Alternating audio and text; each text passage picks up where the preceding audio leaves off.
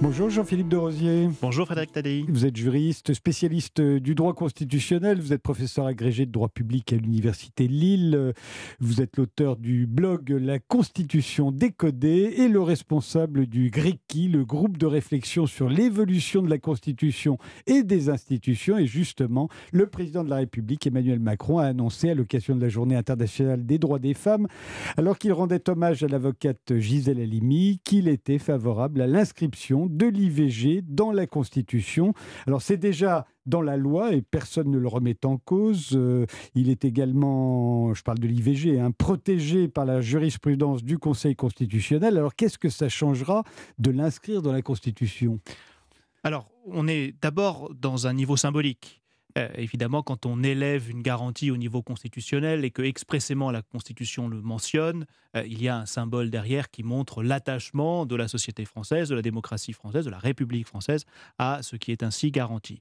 Et puis, euh, inévitablement, il y a une garantie juridique derrière, parce que, vous l'avez dit, c'est garanti par la loi, mais la Constitution est supérieure à la loi.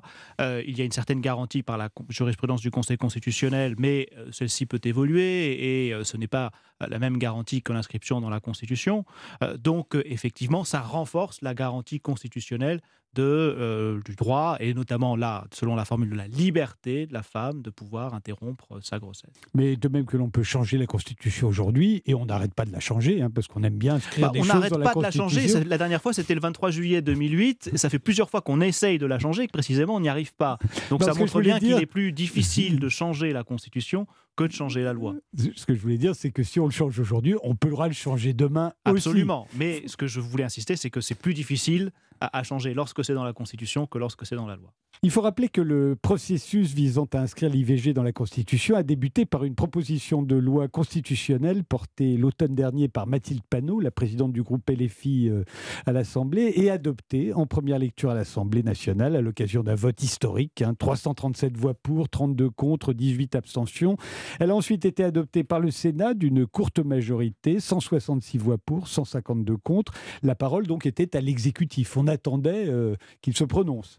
Alors oui et non, euh, parce que cette proposition de loi telle qu'elle a été amendée par le Sénat pouvait être validée par l'Assemblée nationale et ensuite euh, elle pouvait être soumise à référendum. Alors effectivement, c'est l'exécutif qui convoque le référendum, mais il n'était pas indispensable que l'exécutif récupère, que le président de la République reprenne l'initiative d'une révision constitutionnelle. C'était néanmoins la demande euh, des instigateurs de cette proposition de loi et de tous ceux qui l'ont votée, c'est-à-dire euh, la plupart des, groupes de gauche à l'Assemblée nationale comme au Sénat, qui préféraient la voie un peu plus rapide et simple du Congrès plutôt que la voie euh, plus longue, plus coûteuse d'un référendum qui suppose une campagne référendaire et avec les insécurités, enfin les, doutes que cela peut, peut engendrer. Le peuple va-t-il se prononcer va-t-il se déplacer Et tout le débat qu'il y aurait pu y avoir là-dessus. Les deux textes euh, à l'Assemblée et au Sénat étaient différents. L'Assemblée parlait de droit à l'avortement, le Sénat euh, de liberté des femmes euh, de mettre fin à leur grossesse. C'est aussi le terme qu'a employé Emmanuel Macron. Alors quelle différence entre un droit et une liberté? Au niveau de la garantie constitutionnelle, il n'y en a pas. Les droits et libertés sont garantis de la même façon. Euh, le Conseil constitutionnel n'a jamais établi de hiérarchie euh, entre différents principes constitutionnels, entre différentes règles constitutionnelles, qu'il s'agisse d'un droit ou d'une liberté. Et il y a même des règles constitutionnelles qui sont garanties sans être ni des droits ni des libertés. L'égalité, ce n'est ni un droit ni une liberté, c'est pourtant bien une garantie constitutionnelle. La dignité de la personne humaine, c'est exactement la même chose. Alors effectivement, quand on parle d'un droit à, on parle d'un droit créant, c'est-à-dire que euh, les citoyens, les justiciables, sont en mesure de demander à l'État qu'il fasse respecter ce droit. Sauf que euh, en France, il n'existe pas de possibilité pour euh, un citoyen ou un justiciable de demander à l'État ou au législateur d'intervenir pour faire garantir le droit. Ça, c'est de l'opportunité politique. Donc c'est pour cela que, en réalité, on est plus sur un débat euh, principalement sémantique, euh, parce que dès lors que le droit à interrompre sa grossesse ou la liberté d'interrompre sa grossesse sont constitutionnellement garantis, au niveau des conséquences juridiques, c'est à peu près la même chose. Donc c'est pas la peine d'en faire un débat. Je ne pense pas que ce soit la peine d'en faire un, long débat. Ce qui avait, euh, ce qui était un petit peu surprenant au départ, c'était l'emplacement dans la Constitution. Non pas que ça change quelque chose au niveau de la valeur juridique, ça change, quelque chose dans la lisibilité. Dans l'initiative de Mathilde Panot, ça figurait à l'article 66-2, ça relevait de l'autorité judiciaire. Bon, ça n'a pas véritablement grand sens. Là maintenant, c'est intégré dans l'article 34, euh, c'est-à-dire la compétence du législateur. Ça me semble faire plus grand sens. Certains demandaient que ce soit inscrit dès l'article premier, et là pour le coup, il y a un symbolisme du premier article qui pose les, premiers principes fondamentaux qui me paraît déplacé pour accueillir la garantie de l'IVG, aussi importante soit-elle. On va parler maintenant de l'initiative d'Aurore Berger qui voulait rendre euh, automatiquement inéligible toute personne condamnée pour violence conjugale ou pour violence sur mineur, euh, Jean-Philippe de Rosier. Mais d'abord, une pause. 9h, 10h, c'est arrivé cette semaine. Avec Frédéric Tadei sur Europe 1. Nous sommes toujours avec Jean-Philippe de Rosier, euh, professeur euh, agrégé de droit public à l'Université de Lille et le responsable du GRICI, le groupe de réflexion sur l'évolution de la Constitution et des institutions. Et Dieu sait si on en parle beaucoup, hein, de, faire évoluer nos institutions, notre Constitution. On l'a vu avec l'inscription de l'IVG euh, dans la Constitution. Il y a eu aussi cette semaine la proposition de loi d'Aurore Berger, présidente du groupe Renaissance, qui voulait rendre automatiquement inéligible toute personne condamnée pour violence conjugale c'est le cas d'Adrien Quatennens, hein, euh, ou, coupable de violence sur des mineurs, euh, ce qui comprend depuis 2019 les fessées, les gifles, les brimades euh, et les insultes. La loi a été repoussée, mais qu'est-ce que ça vous inspire à vous, professeur de droit public? Alors, je pense qu'il faut quand même à la fois raison garder et effectivement faire preuve d'une vigilance. Alors, il y a une première interpellation, c'est l'automaticité de la peine, bien évidemment, euh, qui n'est pas possible. On ne peut pas avoir des peines automatiques. Ça, c'est une jurisprudence constante euh, du Conseil constitutionnel. Néanmoins, on n'arrête pas de vouloir automatiser les peines en ce moment. En effet, mais en réalité, c'est plus une question de communication que de garantie juridique, parce que la proposition de loi, en l'espèce, n'était pas une peine automatique. C'est-à-dire qu'elle voulait mettre en place une peine euh, obligatoire sous réserve de la possibilité pour le juge de ne pas l'appliquer.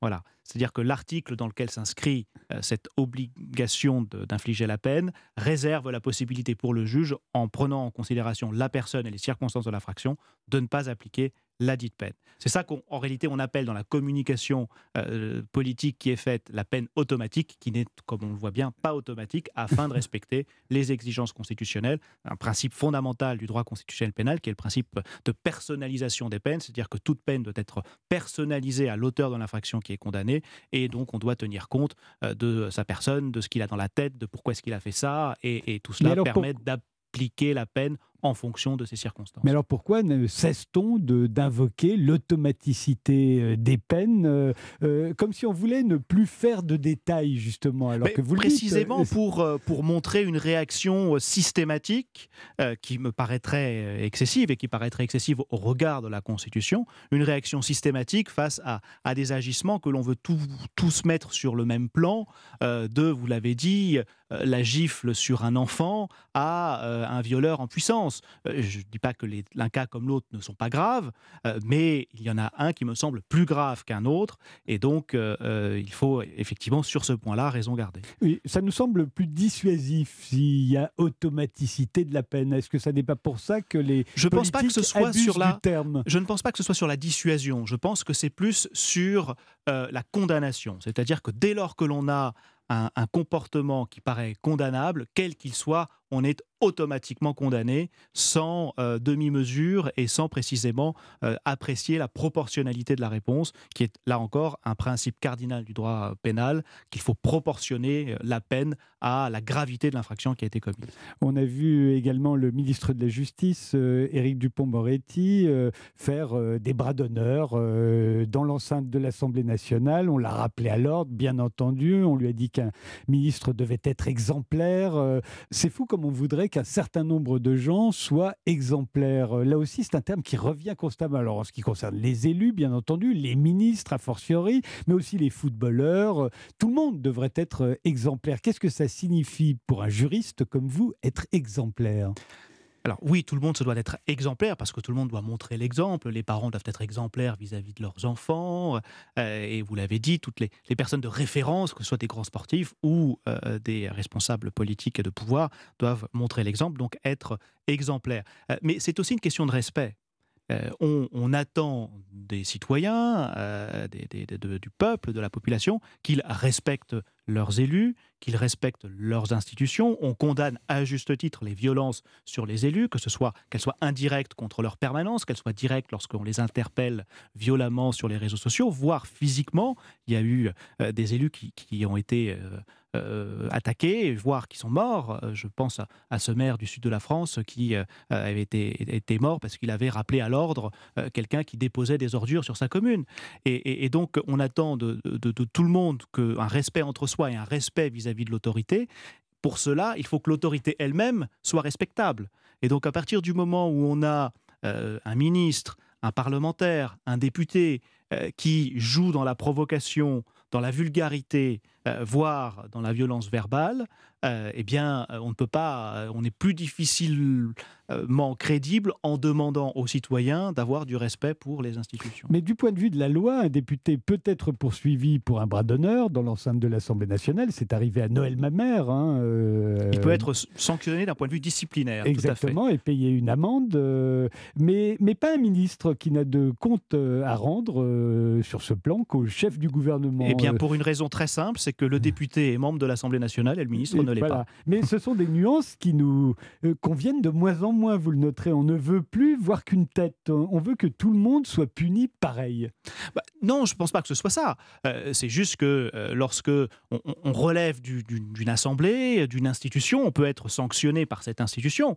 c'est le propre des principes et des sanctions disciplinaires. lorsque l'on est journaliste, on peut être sanctionné par l'ordre. quand on est avocat, c'est la même chose. mais on ne peut pas sanctionner ceux qui ne relèvent pas de cette institution, de cet ordre. Eh bien, pour les députés, c'est pareil. il y a des sanctions qui sont prévues au sein de l'Assemblée nationale. Il y a également des sanctions qui sont prévues au sein du Sénat. Ce ne sont pas les mêmes, ce ne sont pas les mêmes instances qui décident.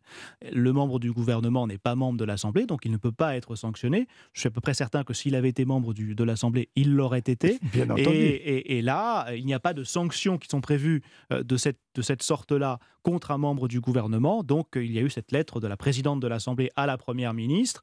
Euh, la Première ministre a une certaine autorité euh, politique sur les membres du gouvernement pour que la seconde rappelle à euh, l'ensemble de ses collègues du gouvernement et qu'il soit strictement respectueux de l'instance parlementaire et de l'Assemblée nationale en particulier. Merci Jean-Philippe de Rosier. Je rappelle que vous êtes le responsable du GRICI, hein, le groupe de réflexion sur l'évolution de la Constitution et des institutions. Vous êtes également professeur de droit public à l'Université de Lille.